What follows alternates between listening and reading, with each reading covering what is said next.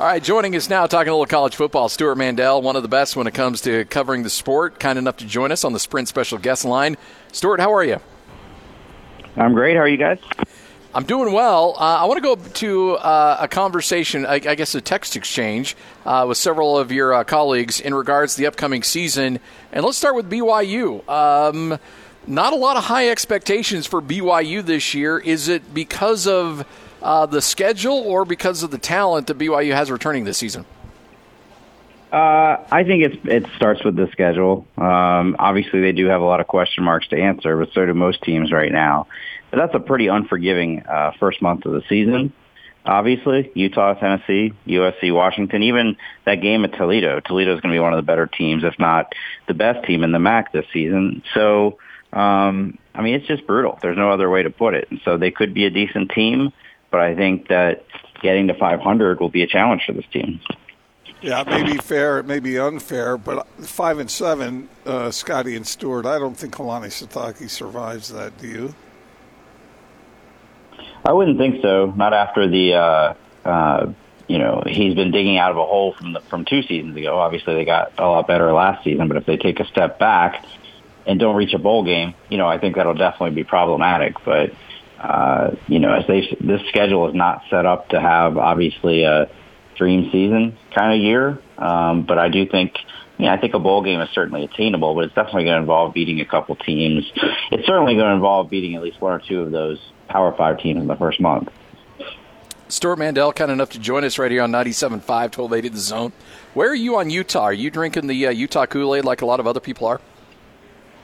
I am. I'm just a little worried because it seems like everybody else is. I have yet to see a, uh, a set of preseason predictions that had somebody else winning the Pac-12 South. So to go from, you know, finally uh, reaching the title game last year to the unanimous pick this year makes you uh, a little nervous. I noticed that uh, on the Athletic, Chris Kamrani's mailbag today, his Utah mailbag, two of the questions were about people worried that they might be. Uh, how are they handling being the favorite? And, you know, the high expectations for this season. But at least in terms of the football, uh, especially in that division, they appear to be the most complete team, and in fact, um, you know, the team that I picked to win the Pac-12.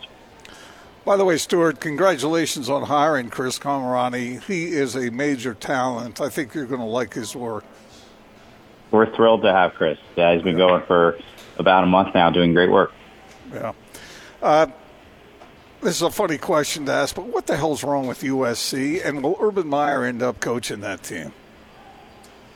Well, you know, the problems at USC start at the very top. It's really been uh, just a comedy of errors by that administration in the last couple of years. They've been dealing with, you know, various scandals on the university front, but in terms of the athletic department, they hired a guy in Lynn Swann who was not remotely qualified for the AD job. Uh, he was a little bit um, saddled with the fact that his predecessor, Pat Haden, gave Clay Helton a five-year guaranteed contract um, when he probably, you know, didn't need to. But then Lynn Swann made it even worse by giving him a big extension. So they're kind of just stuck with him. Uh, and some people might, on the outside, might say, well, wait a minute, he took him to a Rose Bowl win. He took him to the Pac-12 title. What's so bad about Clay Helton? The USC fans have the highest of expectations. They expect to be a national title contender, and they haven't and even before last year, you know, they weren't at that level. Every time they would play an, um, an Ohio State in the bowl game or Alabama in Arlington, they would just get crushed. So uh, they're they, you know, this has probably gone a year on too long. I rarely can remember a coach who not that he's coaching for his job; it's that everybody seems to have already fired him, uh, and is just waiting for the for the implosion to happen. With Urban Meyer, um, it's going to be the storyline that hovers over this whole season because he's going to be there in LA every week on a set with Reggie Bush and Matt Leinart. Uh, you know, if, if Clay Helton gets off to a rough start, the questions are going to start very early, and we just don't know if that's what he wants to do. I think he, uh, Urban is a guy who believes what he believes at that moment, and I'm sure he believes right now he's not going to go back to coaching because of the health issues. But we'll see if he still feels that way um, halfway through the season if he's tired of sitting behind a desk. One of the problems at SC is is a question right raises a question that we often ask, and I wanted to ask you. They had a scrimmage the other day, and uh, they say that the freshman kid down there is the one that looked the best. Uh, how difficult is it in this day and age for a freshman to come in and make an impact? I know there have been examples of that around the country, but it, it doesn't happen all that often, does it? With with quarterback or with any yeah, with any position? At, at quarterback, yeah. Well, I really think we've seen it start to turn in the lot just in the last few years. Uh, you know, over the years, if you were starting a true freshman quarterback, that wasn't necessarily a good thing. I mean, you didn't have a, any better options, but guys are just coming into college so better prepared than ever before. You know, obviously we saw a true freshman last year in Trevor Lawrence lead his team to the national title. Uh, Tua the year before obviously only played the second half of the title game, but he was a true freshman. And then Jake Fromm is a true freshman for Georgia a couple of years ago. Um, you know, I know North Carolina is probably going to be starting one this year, a couple other teams. So, you know, they just, they come into college better prepared than ever because of the train, private uh, quarterback training and the Elite 11 circuit uh, and also just because the offenses are much more quarterback friendly than they used to be in college. Um, but you know, I think it's going to create some unfair expectations that everybody thinks their true freshman quarterback is going to be uh, is going to be another Trevor Lawrence. He's the exception. I really, you know, JT Daniels last year for SC really was more what you would expect of a true freshman, a talented true freshman quarterback. He had his moments. I remember, you know, they beat Washington. He beat Washington State. You know, he had a great performance in that game, and that kept them out of the playoff contention. But you know, in the end of the day, USC is five and seven. Stewart Mandel, kind enough to join us from the Athletic. If you have not registered and uh, have your account with the Athletic, I highly suggest you do so. I'm happy to be a subscriber for a couple years now and uh, love every second of it. Uh, you guys are doing some incredible work there. I want to talk a little bit about. Um, Utah State uh, hanging with the uh, group of five in the Mountain West, but uh, Jordan Love's come back for another season. What are your thoughts on uh, Gary Anderson returning to Logan and what this team can do this year? Well, I'm very excited about Jordan Love. I, definitely think he has a chance to be, uh, you know, one of the group of five stars this season. I've I've already seen his name pop up on lists of draft, you know, top draft quarterbacks for next year. Obviously, it's an unusual situation though to have not just a coaching change, but to have Gary Anderson coming back. I really thought, as I think I talked to the guys about this a few months ago, that he was done as a head coach after the way things ended at Oregon State. Um, I know there was a lot of tension during that coaching search last year, um, where a lot of very important people wanted nothing to do with him, and a lot of very important people wanted to to make sure it happened. So uh, it'll be interesting to see. You know, obviously with Jordan Love, he has a chance. You know, starting with that game at Wake Forest to um, to have a special kind of season, to, to frankly be in contention for that, you know, group of five uh, New Year's Six berth. And if so, everybody's going to say they were geniuses for bringing him back.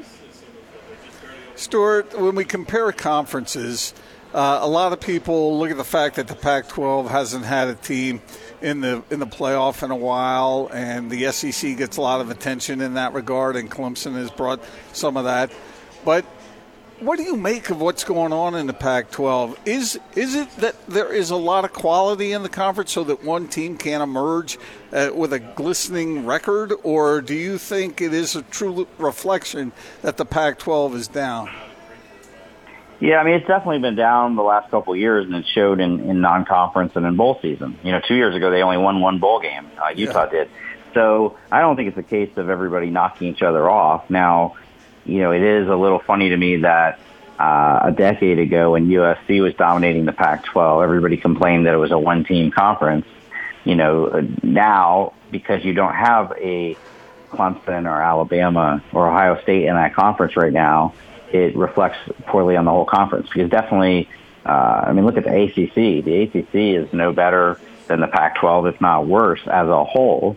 But they have the reigning national champion in their conference, and and that you know kind of everybody benefits by by association. So um, I you know on paper going into the season, it doesn't seem like they have that team either this year. You know whether talking about Washington or Utah or Oregon, uh, those all have a chance to win the conference, maybe sneak into the playoff. They don't seem like um, you know, but they don't seem like obvious top five teams like you have you know earlier this decade. So as much as everybody is uh, and, and believe me, if you look at the mailbag questions I get, the comments on our stories, there's a lot of self-loathing going on right now with Pac-12 fans. Like they're never going to get out of this cycle. And I just want to say, guys, short memory here. I mean, it was, it was not that long ago that Marcus Mariota was playing in the national championship game, and, and Oregon and Stanford would play these huge games where they're both in the top five or top ten.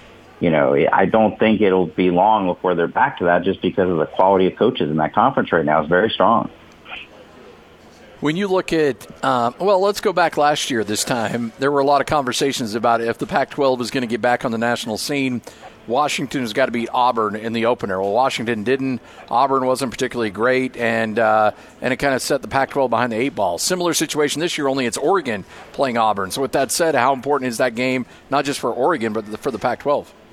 Yeah, very important. Much like last year, you know, this game's not getting quite as much hype because uh, I believe Washington and Auburn were both in the top ten this uh, last year. Uh, these are going to be more in the well, the poll just came out. They're in the, the teens. I think Auburn's 16. Um, but that being said, you know, the Pac-12 only gets so many chances to, to play and beat a ranked SEC team uh, in a non-conference game. You know, uh, Stanford's playing Northwestern. I don't think Northwestern cracked the poll, but you know they won their division last year. They play at UCF, and obviously both them and SC play Notre Dame. You got to win some of those games uh, for the conference to get some respect and for the conference to be in the playoff race.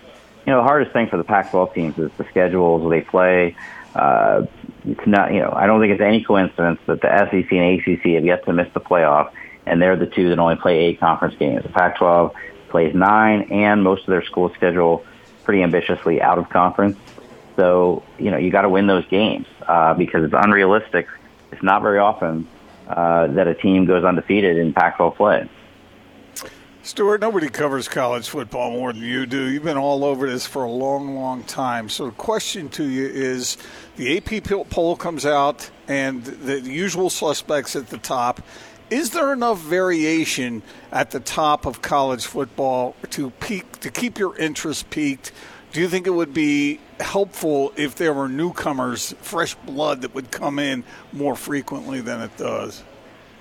I think the, the the problem right now is not that there's you know there are, it does seem like there's a small select number of teams that are dominating the sport too to be in particular, um, and they're all in the same part of the country. So when I you know if you look back at the history of college football, there's always been whatever era you're in, uh, there's always two or three programs that were the dynasties of that time, but they were usually a little more spread out. Whether it's Florida State and Nebraska in the '90s, uh, you know if you go back to last decade, USC would have been considered one of them you know, now to have all the, the reigning powers in the southeast and you know the the, the playoff. Uh, you know, my field for this year has three southeast teams in it: Clemson, Alabama, Georgia.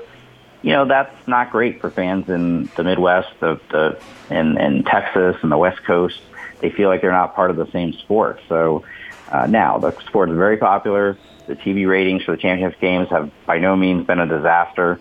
Um, you know, there is still very strong interest, but uh, you know, I thought when Ohio State won the first playoff that that was going to be a sign of things to come, and and it would feel like a more of a national sport. Because remember, that was not long after the SEC had won seven in a row. But here we are. It's, you know, Alabama, Clemson, seemingly every year, the number one and two again going into the season. I don't even think if Georgia won, which would be, you know, new blood, and I think they could win the national title. I don't know that that'll feel much different because they're another SEC team uh, in that same part of the country. Stewart, appreciate your time. Thanks for joining us. Uh, enjoy the kickoff of the season later this week, and uh, look forward to catching up with you again here soon. All right. Thanks for having me. Stewart Mandel uh, joining us from The Athletic. Huge fan of his work, huge fan of the work at The Athletic. Um, I don't get a free subscription. I'm more than happy to pay for it. Uh, much like the Salt Lake Tribune, I think uh, good journalism is worth paying for, and uh, certainly The Athletic is one of them. Yeah, he's been doing that for, I mean, prior to his time at the Athletic. He's just been doing this for a long, long time. It's always fun. We had him on, Austin. When was that? Just like three weeks ago, something like that? Was it longer ago than that? Oh, uh, that sounds about right. Yeah, so it's always good to have him uh, bring his insights. So uh, a lot to get to uh, throughout the rest of the program. Roxy Bernstein, we hoping will join us coming up at 5:30. Had a family uh, thing he had to get taken care of, but hopefully he'll join us. Uh, we're looking forward to chat with him, one of the best uh, play-by-play voices out there. I want to ask him uh, if he has ever been tempted to say, "What the hell just happened?" during a play-by-play. He's moment. way he's way more professional than that. that's not. You got national acclaim for that. I didn't. I think I got nationally mocked. No, for doing that. No, no, Scotty, you're reading that wrong. As I should, by the way. completely unprofessional. I don't think so. Did you hear? Gor- was- Gordon asked uh, Greg Wrubell if he was going to use that line at some point this year. oh, did you? It was it was the perfect. Did thing. you really drop Gregor? What was Greg's Did I response? did I say that? Hmm, I think you remember that. But but here, well, there's a few other words you could have chosen that might have gotten you in real trouble. Yeah, yeah. But but uh, for that moment, Scotty, we were watching that in the studio live, if I remember right. And when you said what you said, it was the perfect thing to say because nobody could believe what just took place. what the hell just happened? Yeah. yeah, yeah, yeah. I've never heard another play-by-play man say that say that phrase. It was. Uh, I'm not gonna lie. There was a certain level of frustration because you want to feel because you feel like you're the eyes for your listening audience, and so with that comes a certain level of responsibility to know what the hell just happened. But, but, but yeah, uh, it was unbelievable what took place. Utah State going up against Colorado State in a game that they had pretty much lost. Yeah, they it was Colorado State had thrown the Hail Mary, the official signal touchdown, the celebration commenced, and then all of a sudden the officials came to midfield. There were some conversations.